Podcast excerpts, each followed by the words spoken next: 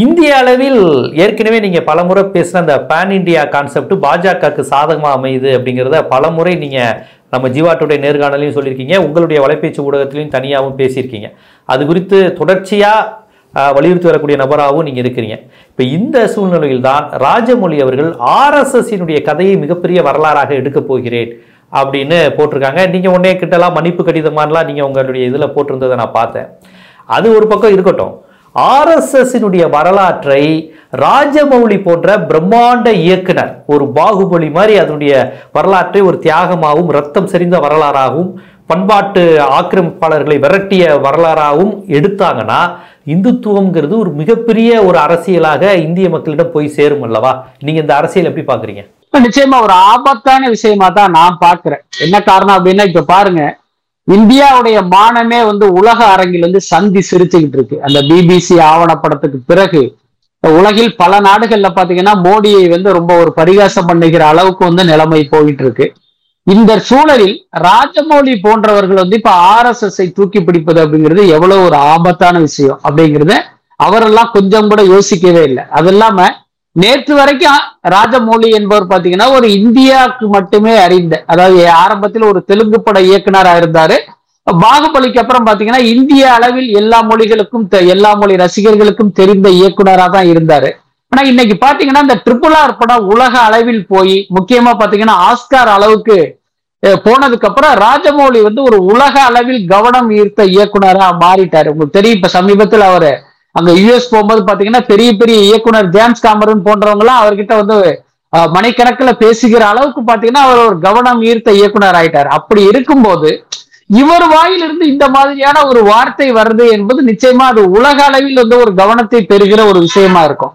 அப்ப நான் வந்து அந்த கொள்கையின்பால் பெருசா ஈர்க்கப்பட்டேன் அதை கேட்கும் போது எனக்கு அப்படி இருந்துச்சு அப்படிலாம் இவர் சிலாகிச்சு பேசுறது நாளைக்கு நீங்கள் சொல்ற மாதிரி அந்த ஆர்எஸ்எஸ் கொள்கையை முன்னிறுத்துகிற வலியுறுத்துகிற ஒரு படத்தையே இவர் எடுப்பதற்கான வாய்ப்புகளை கூட உருவாக்கும். சோ அது வந்து நிச்சயமா ஒரு மிகப்பெரிய வந்து ஒரு ஆபத்து தான் அதுல எந்த மாற்றமே இல்லை. அதே நேரம் ப- அவர் என்ன சொல்றாரு அப்படின்னா நான் வந்து அந்த மாதிரியான ஆள் கிடையாது. அப்படின்ட்டு வந்து இன்னொரு கருத்தையும் அவர் சொல்றாரு. சொல்ல போனா எனக்கு நான் வந்து ஒரு பாஜக அனுதாபி கிடையாது. என் மீது அப்படி ஒரு முத்திரை குத்துறாங்க. என்னுடைய படம் ட்ரிபிள் ஆர்ல பாத்தீங்கன்னா அந்த ஜூனியர் என்டிஆர் கேரக்டருக்கு தான் அந்த இஸ்லாமியர்கள் அணியிற அந்த தொப்பிய போட வச்சேன். அதை பார்த்துட்டு பாஜக காரங்க வந்து என்னைய கொலை பண்ணிடுவேன்லாம் மிரட்டினாங்க.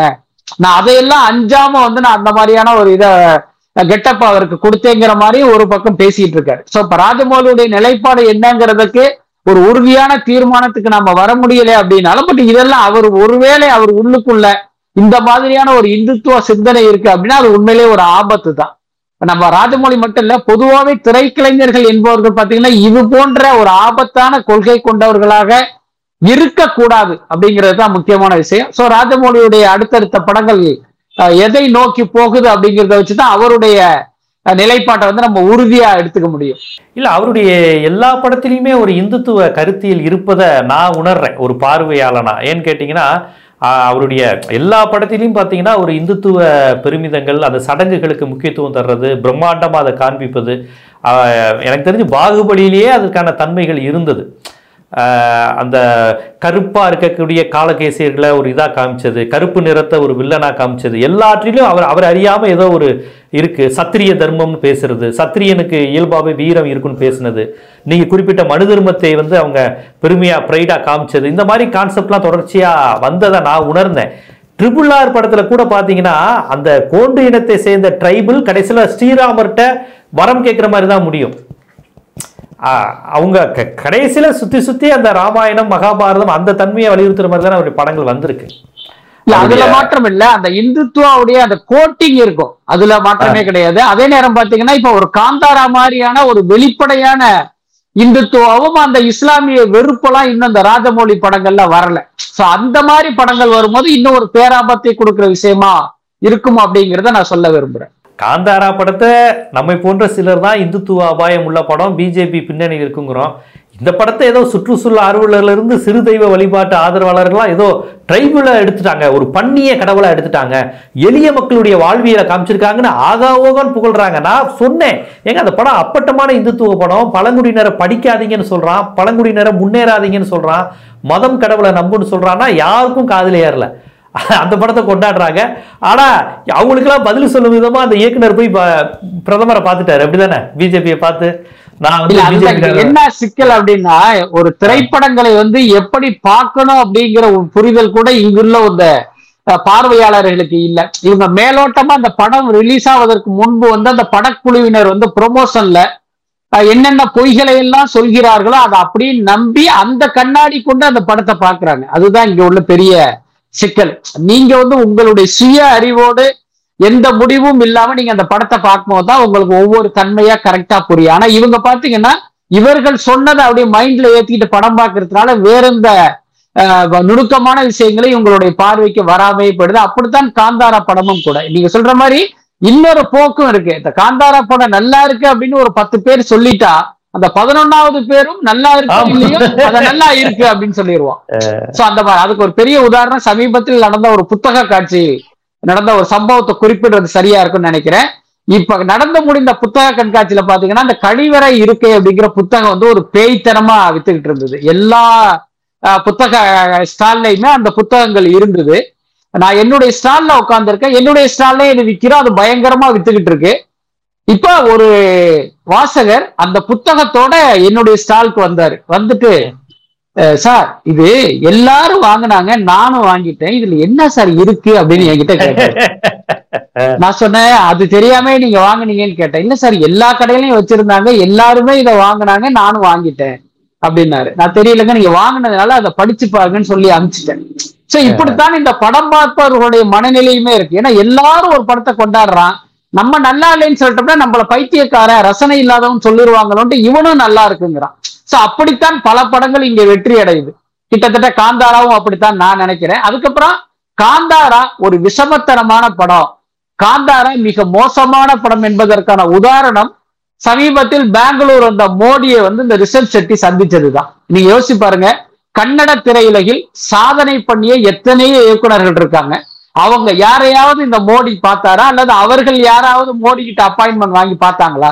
எதுக்கு ரிஷப் செட்டியை போய் பாக்குறாங்க ரிஷப் செட்டியுடைய இது பிலிமோகிராபி பாத்தீங்கன்னா என்ன ஆயிரம் படம் பண்ணிட்டாரா? நூறு படம் பண்ணிட்டாரா? அப்படிலாம் கிடையாது. என்ன காரணம்னா இவர் வந்து பாஜகவுடைய கருவி. அதுக்கடுத்து அந்த படத்தை எடுத்த ஹொம்பாலா பிலிம்ஸ் உடைய தயாரிப்பாளர் இருக்காருல நான் ஏற்கனவே குறிப்பிட்டிருக்கேன். எடியூரப்பா மந்திரி சபையில் துணை முதல்வராக இருந்தவருடைய உறவினர் தான் இந்த ஹொம்பாலா பிலிம்ஸ் தயாரிப்பாளர்.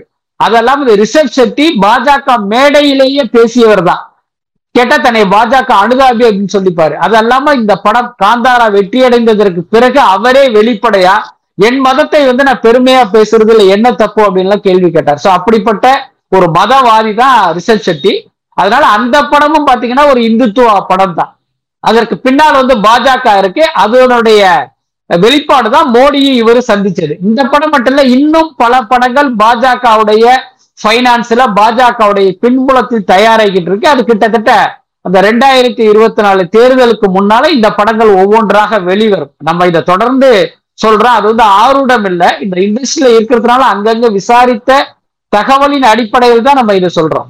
அது மட்டும் இல்ல இப்ப நீங்க சொல்லும் போதுதான் ஒரு இது வருது. இப்ப வந்து நல்லா கவனிச்சு பாத்தீங்கன்னா ஒரு காலத்துல இயக்குனர்கள் ஜாதி கிடையாது. மதம் கிடையாது பார்க்கக்கூடாது. நம்ம எல்லாரும் சகோதரர்கள். இப்படியே பேசுவாங்க. எம்ஜிஆர் சிவாஜி காலம் ஏன் ரஜினி கமல்ஹாசன் காலம். அதாவது மாற்று மதத்தை சேர்ந்தவங்கள ரொம்ப நேசிக்கிறோங்கிற மாதிரி. அது கொஞ்சம் செயற்கையாக கூட இருக்கும். மாற்று மதத்தை சேர்ந்தவங்களாம் ரொம்ப வித்தியாசமாக வாழ்கிற வாழ்ற மாதிரி அவங்களோட இணக்கமாக இருக்க மாதிரி காப்பாங்க. அது கூட ஓகே. அந்த அளவுக்கு வலிஞ்சு கட்டிட்டு பிற மதத்தையும் பிற சமூகத்தினரையும் நாங்கள் ஒன்றா இருக்கிறோம்னு காமிப்பாங்க திரைப்படங்கள். அது ஒரு கான்செப்டாக இருந்தது. இப்போ பார்த்தீங்கன்னா என் ஜாதியை பற்றி தான் நான் படம் எடுக்கிறேன்? என் ஜாதியை வசத்தின்னு சொல்ல எனக்கு உரிமை இருக்கா இல்லையா? என் முறைகளை நான் பெருமையாக பேசுவேன். என் சாமியை பற்றி நான் பெருமையாக பேசுவேன். என் மதத்தை நான் பெருமையாக பேசுவேன். இந்த வார்த்தைகள் அதிகம் வருது. அந்த பகாசுரன் இயக்குனராக இருக்கட்டும் ஏன் அதை ஆதரித்து பேசின ஆர்கே செல்வமணி இவங்க கூட எங்கள் மதத்தை பற்றி பெருமையாக பேசினா என்ன தப்பு? எங்கள் ஜாதியை பற்றி பெருமையாக பேசினா என்ன தப்பு? உங்கள் இதை பற்றி நாங்கள் பேச மாட்டோம். இந்த ஜாதியையும் மதத்தையும் பெருமையாக பேசுவோங்கிறத கொஞ்சம் கூச்சமே இல்லாமல் வெளிப்படையாக பேசுகிற தன்மை வந்துருச்சுங்கிறது கொஞ்சம் வருத்தமான விஷயம். ஒரு காலத்தில் அப்படி இல்லை ஜாதிக்கு எதிரானவங்க ஜாதியெல்லாம் பார்க்கக்கூடாது என்று சொன்னவர்கள் இன்று அதில் என்ன தப்பு இருக்குன்னு கேட்குற நிலைமைக்கு வந்திருப்பதுங்கிறது அது சினிமா வந்து ரொம்ப பிற்போக்காக போகுதாங்கிற ஒரு அச்சத்தை நமக்கு ஏற்படுத்துது இல்லையா? நிச்சயமா. ஒரு பக்கம் வந்து பிற்போக்கு தரத்தை நோக்கி இவங்க போயிட்டு இருக்காங்கங்கிறது ஒரு பக்கம் இருந்தாலும் இதற்கு இன்னொரு காரணமும் இருக்கு. பட் அந்த காரணத்தையும் நம்ம நேர்மையா இங்க பதிவு பண்ணணும். நீங்க சொன்ன மாதிரி ஒரு குறிப்பிட்ட சில வருடங்களுக்கு முன்பு எங்கள் ஜாதி மதம்லாம் கிடையாது எல்லாரும் சகோதரர்கள்ங்கிற மாதிரி ஒரு பொய்யான அஹ், சமத்துவத்தை முன்னிறுத்திய படங்கள்லாம் தமிழ் சினிமாக்கள்லாம் இருந்தது. ஆனா இப்ப பாத்தீங்கன்னா ஏன் இவங்கெல்லாம் இப்படி கிளம்புறாங்க? தன்னுடைய ஜாதியுடைய பெருமைகளை பேசிக்கிட்டு மற்ற ஜாதியை ஆஹ், கேவலப்படுத்தி எதுக்கு படம் எடுக்கிறாங்க அப்படின்னா அதுக்கு வந்து அந்த பாரஞ்சித்தினுடைய வருகை வந்து ஒரு முக்கியமான காரணமா இருக்கு. அதை வந்து நம்ம ஒத்துக்கணும். பாரஞ்சித்தினுடைய படம் அவருடைய சமூகத்தினுடைய வலியை துயரத்தை பதிவு பண்ணுகிற படமா இருக்கு. அவருடைய படங்களுக்கு வணிக ரீதியில் வெற்றியும் கிடைச்சிருக்கு. அது ரொம்ப முக்கியம். அப்ப இவங்க என்ன நினைக்கிறாங்கன்னா பாரஞ்சித் ஒரு சாதி படம் எடுத்தாரு அந்த படம் ஓடுது. அப்ப நம்ம சாதியை பத்தி நாம எடுத்தா என்ன? அப்படிங்கிறது ஒரு காரணமாகும் அவர் வந்து தன்னுடைய சாதியை பெருமையா பேசும்போது அவரை விட நம்ம வந்து உயர்ந்த சாதி அவரை சாதியை விட நம்ம சாதிக்கு நிறைய பெருமைகள்லாம் இருக்கு. அதை நாம படம் எடுத்தா என்ன? அப்படிங்கிற எண்ணமும் இவர்கள் எல்லாருக்குமே ஏற்பட்டிருக்கு. அதுதான் இதுக்கெல்லாம் காரணம். அதுக்கப்புறம் நம்ம இங்க என்னதான் சாதி இல்லை சமத்துவம் அப்படி இப்படின்னு பேசினாலும் அந்த ஒடுக்கப்பட்ட மக்கள் மீதான ஒரு வெறுப்பு என்பது எல்லா சாதியினரிடத்திலும் வெளிப்படையாகவோ மறைமுகமாகவோ இருக்கு. சோ இவர்கள் எல்லாம் பாத்தீங்கன்னா ஏதோ ஒரு இடத்துல வந்து அப்படியே வந்து ஒன்னா வந்து அணி திரள்றாங்க. சோ அதனுடைய வெளிப்பாடு தான் இப்ப பட விழாக்களில் எங்க சாதியை பத்தி எடுத்தா என்ன நாங்க எடுப்போம் அப்படிங்கிற பேச்சுக்கள் எல்லாம் அடிக்கடி நமக்கு வர்றதுக்கான காரணம் என்ன அப்படின்னா தன் சாதி பெருமையை பேசணும் அப்படிங்கிறதை தாண்டி இப்ப பாரஞ்சித்துக்கு பதிலடி கொடுப்பது போல் நாம படம் எடுக்கணுங்கிறது ஒரு முக்கியமான காரணமா இருக்கு. அதே மாதிரி இந்த நேர்காணலை பாக்குகிற சில பேருக்கு வந்து ஒரு டவுட் வரும். பாரஞ்சித் படத்தை வந்து இவங்க பாராட்டுறாங்க. அதே நேரம் மற்றவர்கள் சாதி படம் எடுத்தா அதை திட்டுறாங்களே இது பெரிய முரண்பாடா இருக்கு அப்படிங்கிற கேள்வி எழலாம் இந்த கேள்வி எங்கிட்டே சில பேர் நேரடியா கேட்டிருக்காங்க. பாரஞ்சித் படத்தை நாம் எந்த வகையில் ஆதரிக்கிறோம் அப்படின்னா அவர் வந்து ஒடுக்கப்பட்ட சமூகத்தின் வலியை துயரை அவர்களுடைய வேதனையை அவர் வந்து திரைப்படமா பதிவு பண்றாரு. ஆனா மற்ற சாதியினர் தங்களுடைய சாதி பெருமையை பேசுறாங்க. ரெண்டுக்கும் வித்தியாசம் இருக்கு. சோ அதனால தான் இதை நாம் ஆதரிக்கிறேன் ஏன்னா நீங்க இவர்களுடைய வழிய புரிஞ்சுக்கிட்டாதான் நாளைக்கு வேணான்னு கேட்டா சாதிகளை தூக்கி போட்டுட்டு சக மனுஷனா இவர்களை வந்து பார்க்கணும்னு உங்களுக்கு தோணும். சோ அதற்கு வந்து ஒரு கிரியா ஊக்கியா பாரஞ்சித் போன்றவர்களுடைய படங்கள் இருக்கு. அதனால அந்த படத்தை ஆதரிக்கிறோம். ஆனா மற்ற படங்கள் இப்ப உதாரணத்துக்கு ஒரு மதையானை கூட்டம்னு ஒரு படம் விக்ரம் சுகுமாரன் எடுத்தாரு. அந்த படத்துல பாத்தீங்கன்னா அப்படி சாதி பெருமை. அப்படி நாங்கெல்லாம் ஆண்ட பரம்பரை அந்த பரம்பரை இந்த பரம்பரைன்னு அப்படி பாக்குறதுக்கே ரொம்ப நெளிய வைக்கிற அளவுக்கு இருக்கும். சோ அந்த மாதிரி படங்கள் என்ன பண்ணும் அப்படின்னு கேட்டீங்கன்னா அந்த சாதி திமுறை வந்து இன்னும் அதிகமாக்கும். அதே மாதிரி அந்த அந்த சாதி சார்ந்தவர்களுக்கு நாம தான் உயர்ந்த சாதி. மத்தவெல்லாம் நமக்கு கீழே அப்படிங்கிற ஒரு எண்ணத்தை ஏற்படுத்தும். அதனால்தான் சாதி பெருமை பேசுகிற படத்தை நாம வந்து விமர்சனம் பண்றோம் எதிர்க்கிறோம். பாரஞ்சித் போன்றவர்களுடைய படங்களை வந்து நாம ஆதரிப்பதற்கு காரணம் அவர்களுடைய வழியை நமக்கு புரிய வைக்கிறார்கள். அதை நம்ம புரிஞ்சுக்கிட்டு பாத்தீங்கன்னா அடுத்த கட்டத்துக்கு போகணும் அப்படிங்கிறதுக்காக தான் நம்ம அதை ஆதரிக்கிறோம். சோ இந்த வேறுபாட்டை வந்து மக்கள் புரிஞ்சுக்கணும் அப்படிங்கிற புரிஞ்சுக்கணுங்கிறதுக்காக தான் நான் இதை குறிப்பிடுறேன். இந்த நேரத்தில் பாரதி ராஜாவுடைய திரைப்படங்கள் சிலவற்றை குறிப்பிடணும். ஏன்னா கிழக்கு சீமையிலே கருத்தம்மா போன்ற படங்களில் அவருடைய சமூகத்தை பற்றி எடுத்திருந்தாலும் அதில் சுயசாதி பெருமை இருக்காது. அந்த சமூகத்தில் உள்ள பின்னடைவான விஷயங்களை குறிப்பிட்டிருப்பார். இப்படி பெண் குழந்தையை கள்ளிப்பால் ஊற்றி கொள்றது எங்க ஜாதிகாரன் தான் கொள்றான் அது மாறணும். கொஞ்சமாவது திருந்துங்கன்னு தன்னுடைய சமூகத்தினரை பகைத்து கொண்டு அந்த மாதிரி கதையை சொல்லி அது தேசிய விருது வாங்கி ஜெயலலிதா அம்மையார் அதை மேற்கோள் காட்டி சட்டங்கள்லாம் போட்டாங்க. அந்த கள்ளிப்பால் ஊற்றி இது பண்ணுறதுக்கு அதை வந்து பாரதி ராஜா தன்னுடைய சொந்த ஜாதியினரை விமர்சித்து எடுத்த படம் அது. அது எத்தனை பேருக்கு புரிஞ்சிருக்குன்னு தெரியல. சொந்த ஜாதியை பத்தி எடுத்து எங்க ஜாதியில இப்படி இருக்கிறாங்க பெண் குழந்தை இது பண்றாங்கன்னு வெளிப்படையாக எடுத்த படம். கிழக்கு சீமையிலேயும் சொந்த சாதிக்காரங்க இப்படி இருக்கிறாங்க சண்டை போட்டுக்கிறாங்க. இன்னும் இந்த தாய் மாமை சீருன்னு சொல்லி சண்டையெல்லாம் போடுறாங்களேன்னு சொந்த சமூகத்தை பற்றி விமர்சிச்சு எடுத்தார். அப்ப தன்னுடைய சாதியை பற்றி எடுக்கும்போது உண்மையையும் அவர்கள் திருந்தும் விதமாகவும் எடுத்தா நல்ல விஷயம். தூண்டி விடு மாதிரி எடுக்கும்போது அது தப்பான படமா போகுது இல்ல இளைஞர்கள் நிச்சயமா. நிச்சயம். வந்து சொல்ல போனா பாரதி ராஜா தனிப்பட்ட வாழ்க்கையில் அவர் வந்து ஒரு சாதி மீதான நம்பிக்கை கொண்டவரா தான் இருக்காரு. அவரை சுற்றி இருப்பவர்களாம் அவருடைய சாதியை சேர்ந்தவர்களா இருப்பாங்க. அந்த சாதி பாசம் என்பது பாரதி ராஜாவுக்கு உண்டு. அதை இதை யாரும் மறுக்க மாட்டாங்க. அதே நேரம் நீங்க குறிப்பிட்ட மாதிரி தன்னுடைய படங்களில் அந்த சாதி பெருமையை பேசிக்கிட்டு அவர் படம் எடுக்கல. நீங்க குறிப்பிட்ட மாதிரி தன் சாதியிலே இருக்கிற ஒரு விமர்சிக்க வேண்டிய கண்டிக்க வேண்டிய களையப்பட வேண்டிய விஷயங்களை வந்து அவர் திரைப்படமா எடுத்தாரு. சோ அதைத்தான் நாமளும் வலியுறுத்துறோம். இப்ப ஒரு திரைப்படத்துறையில் இருப்பதாலேயே எல்லாருமே சாதியை தூக்கி போட்டுட்டு ஒரு பரந்த கண்ணோட்டத்தோடு பரந்த மனசுள்ளவர்களா யாரும் வந்துட முடியாது. நான் என்ன சொல்றேன்? உங்களுக்கும் சாதி மீது நம்பிக்கை பாசம் பற்று இருக்கா? நிச்சயமா உங்களுக்குள்ள வச்சுங்க. உங்களுடைய தனிப்பட்ட வாழ்க்கையில வச்சுங்க. தப்பு கிடையாது. ஆனா அதை வந்து ஒரு திரைப்படத்துக்கு எடுத்தாந்து அதை வந்து ஒரு பெருமை பேசி இந்த ச- ஒற்றுமையான சமூகத்துல பிளவை ஏற்படுத்துவதற்கு நீங்க காரணம் ஆயிடாதீங்க அப்படிங்கறத தான் நம்ம வலியுறுத்துறோம் இப்ப ஒரு பக்கம் சாதி உணர்வை தூக்கி பிடிக்கிற இயக்குநர்கள் வந்து கொண்டிருப்பது ஒரு ஆபத்து இன்னொரு பக்கம் முற்போக்கான படங்களும் வருது. பெண் விடுதலை சாதி ஒழிப்பு பெரியார் படம் பெரியாரை முன்னிறுத்துவது இது மாதிரியான திரைப்படங்களும் வந்துகிட்டு இருக்கு. நம்ம மிக்சடாக தான் இருக்கு ச- தமிழ் சினிமா. ஆனால் இந்த நேரத்தில் வலிமையாக ஆர்எஸ்எஸ் இந்துத்துவ கருத்தில் உள்ளவங்க இருக்கிறாங்களோங்கிற சந்தேகம் வருது. ஏன்னா வெளிப்படையாக ஆர்எஸ்எஸ்ஐ பற்றி ஒரு படம் எடுப்போங்கிற ஒரு பேச்செல்லாம் வருது பாருங்க. இதெல்லாம் வந்து நம்ம எப்படி புரிந்து கொள்வது ஏன்னா ஏற்கனவே சக்சஸ் ஆன இயக்குனர்கள் பிரம்மாண்ட இயக்குனர்கள்னு இந்தியா முழுவதும் அடையாளப்பட்ட இயக்குனர்கள் ஆர்எஸ்எஸ்ஸின் வரலாறு எடுக்க போறேங்கிறாங்க. ரெண்டாயிரத்தி இருபத்தி நாலுல பார்லிமெண்ட் தேர்தல் வருது. ஏற்கனவே நிறைய படங்கள் அதுக்காக ரெடி ஆகிட்டு இருக்கு. இப்போ இந்த மாதிரியான விஷயங்கள் ராஜமௌழி இல்லை என்றாலும் வேற யாரையும் வச்சாவது ட்ரை பண்ணுவாங்களா?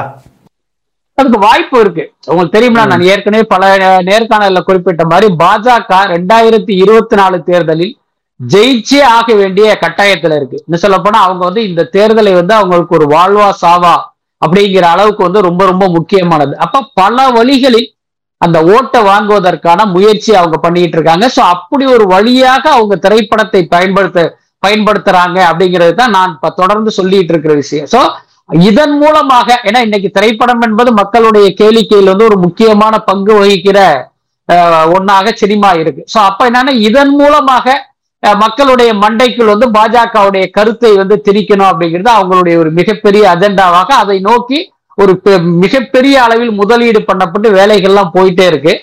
ஆர்எஸ்எஸ் உடைய கொள்கைன்னு வெளிப்படையாக சொல்லவில்லை என்றாலும் அந்த இந்துத்துவ கொள்கைகளை வலியுறுத்துகிற மக்கள் மண்டைக்குள் திரிக்கிற மாதிரியான கதையம் சகண்டு படங்கள் தொடர்ந்து வருவதற்கு வாய்ப்பு இருக்கு.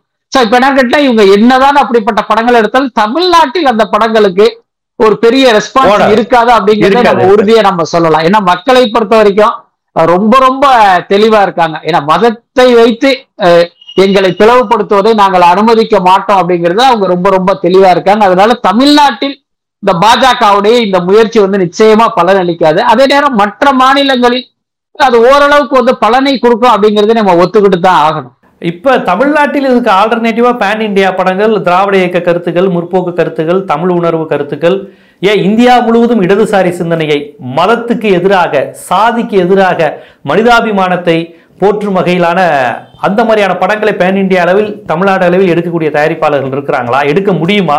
அந்த உணர்வு கொண்ட ஆட்கள் இருக்கிறாங்களா? இல்ல நிச்சயமா அதுக்கான வாய்ப்பு வந்து ரொம்ப ரொம்ப குறைவுதான். குறைவு. நீங்க சொல்ற மாதிரி நம்மளுடைய முற்போக்கான கருத்து இடதுசாரி கருத்து பெரியாரிய கருத்து என்பது தமிழ்நாடு தாண்டி விட்டால் அதுக்கு ஒரு பெரிய மார்க்கெட்டிங் வேல்யூ கிடையாது. அது இல்லாம இன்றைக்கு சினிமா என்பதே பணத்தை மையப்படுத்தின ஒரு விஷயம் தான் அதனால வந்து இத்தனை அது பான் இந்தியா அப்படிங்கும்போது பாத்தீங்கன்னா உங்களுக்கு பல நூறு கோடி ரூபாயை கொட்டி படம் எடுக்க வேண்டிய ஒரு சூழல் இருக்கு.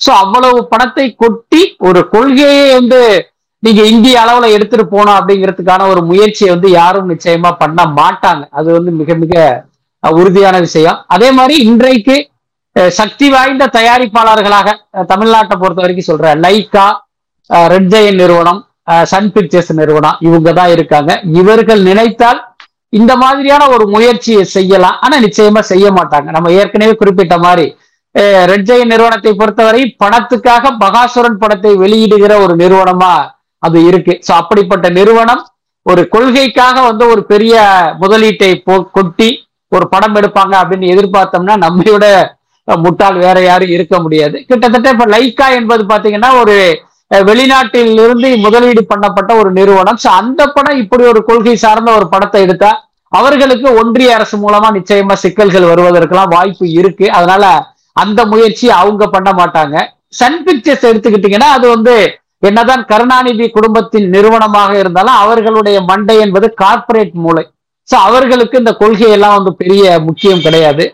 நம்ம போடுகிற பணத்துக்கு ஒரு பெருத்த லாபம் கிடைக்கிறது என்ன மாதிரி ஜானர் படமோ அதைத்தான் அவங்க எடுப்பாங்க. அதனால சோ நீங்கள் குறிப்பிட்ட மாதிரியான படங்களை எடுப்பதற்கான சூழல்ங்கிறது ரொம்ப ரொம்ப குறைவு அல்லது இல்லை அப்படின்னே நம்ம சொல்லலாம். ரொம்ப ஒரு ஆழமான ஒரு திறனாய்வாக நான் பார்க்குறேன் தோழர். ஏன்னா இந்த மாதிரி விஷயங்களை பேசுவதற்கே குறைவு. நான் இந்த மாதிரி விஷயங்கள்லாம் பேசினாலே ஏன் ஏன் இதெல்லாம் பேசுகிற சம்மந்தம் இல்லாமல்லாம் பேசுவாங்க. அதனால் இந்த மாதிரி விஷயங்களை பேசுகிற நபர்களே குறைவு. அந்த விதத்தில் நீங்கள் தொடர்ச்சியாக இந்த எச்சரிக்கையை பண்ணுறீங்க நம்ம ரெண்டு பேருமே இது குறித்து ஒரு மூணாவது நான்காவது இதே டைப்பில் வந்திருக்குன்னு நினைக்கிறேன். அப்டேட்டாக கொடுத்தாலும் இதே டைப்பில் நம்ம இதே ஆர்வத்தில் கொடுத்துக்கிட்டு இருக்கிறோம். ஏதாவது ஒரு மாற்று சினிமா முற்போக்கான சினிமா வந்துடாதா அப்படிங்கிற ஒரு ஏக்கத்தை தொடர்ச்சியாக நம்ம வெளிப்படுத்திக்கிட்டு இருக்கிறோம்.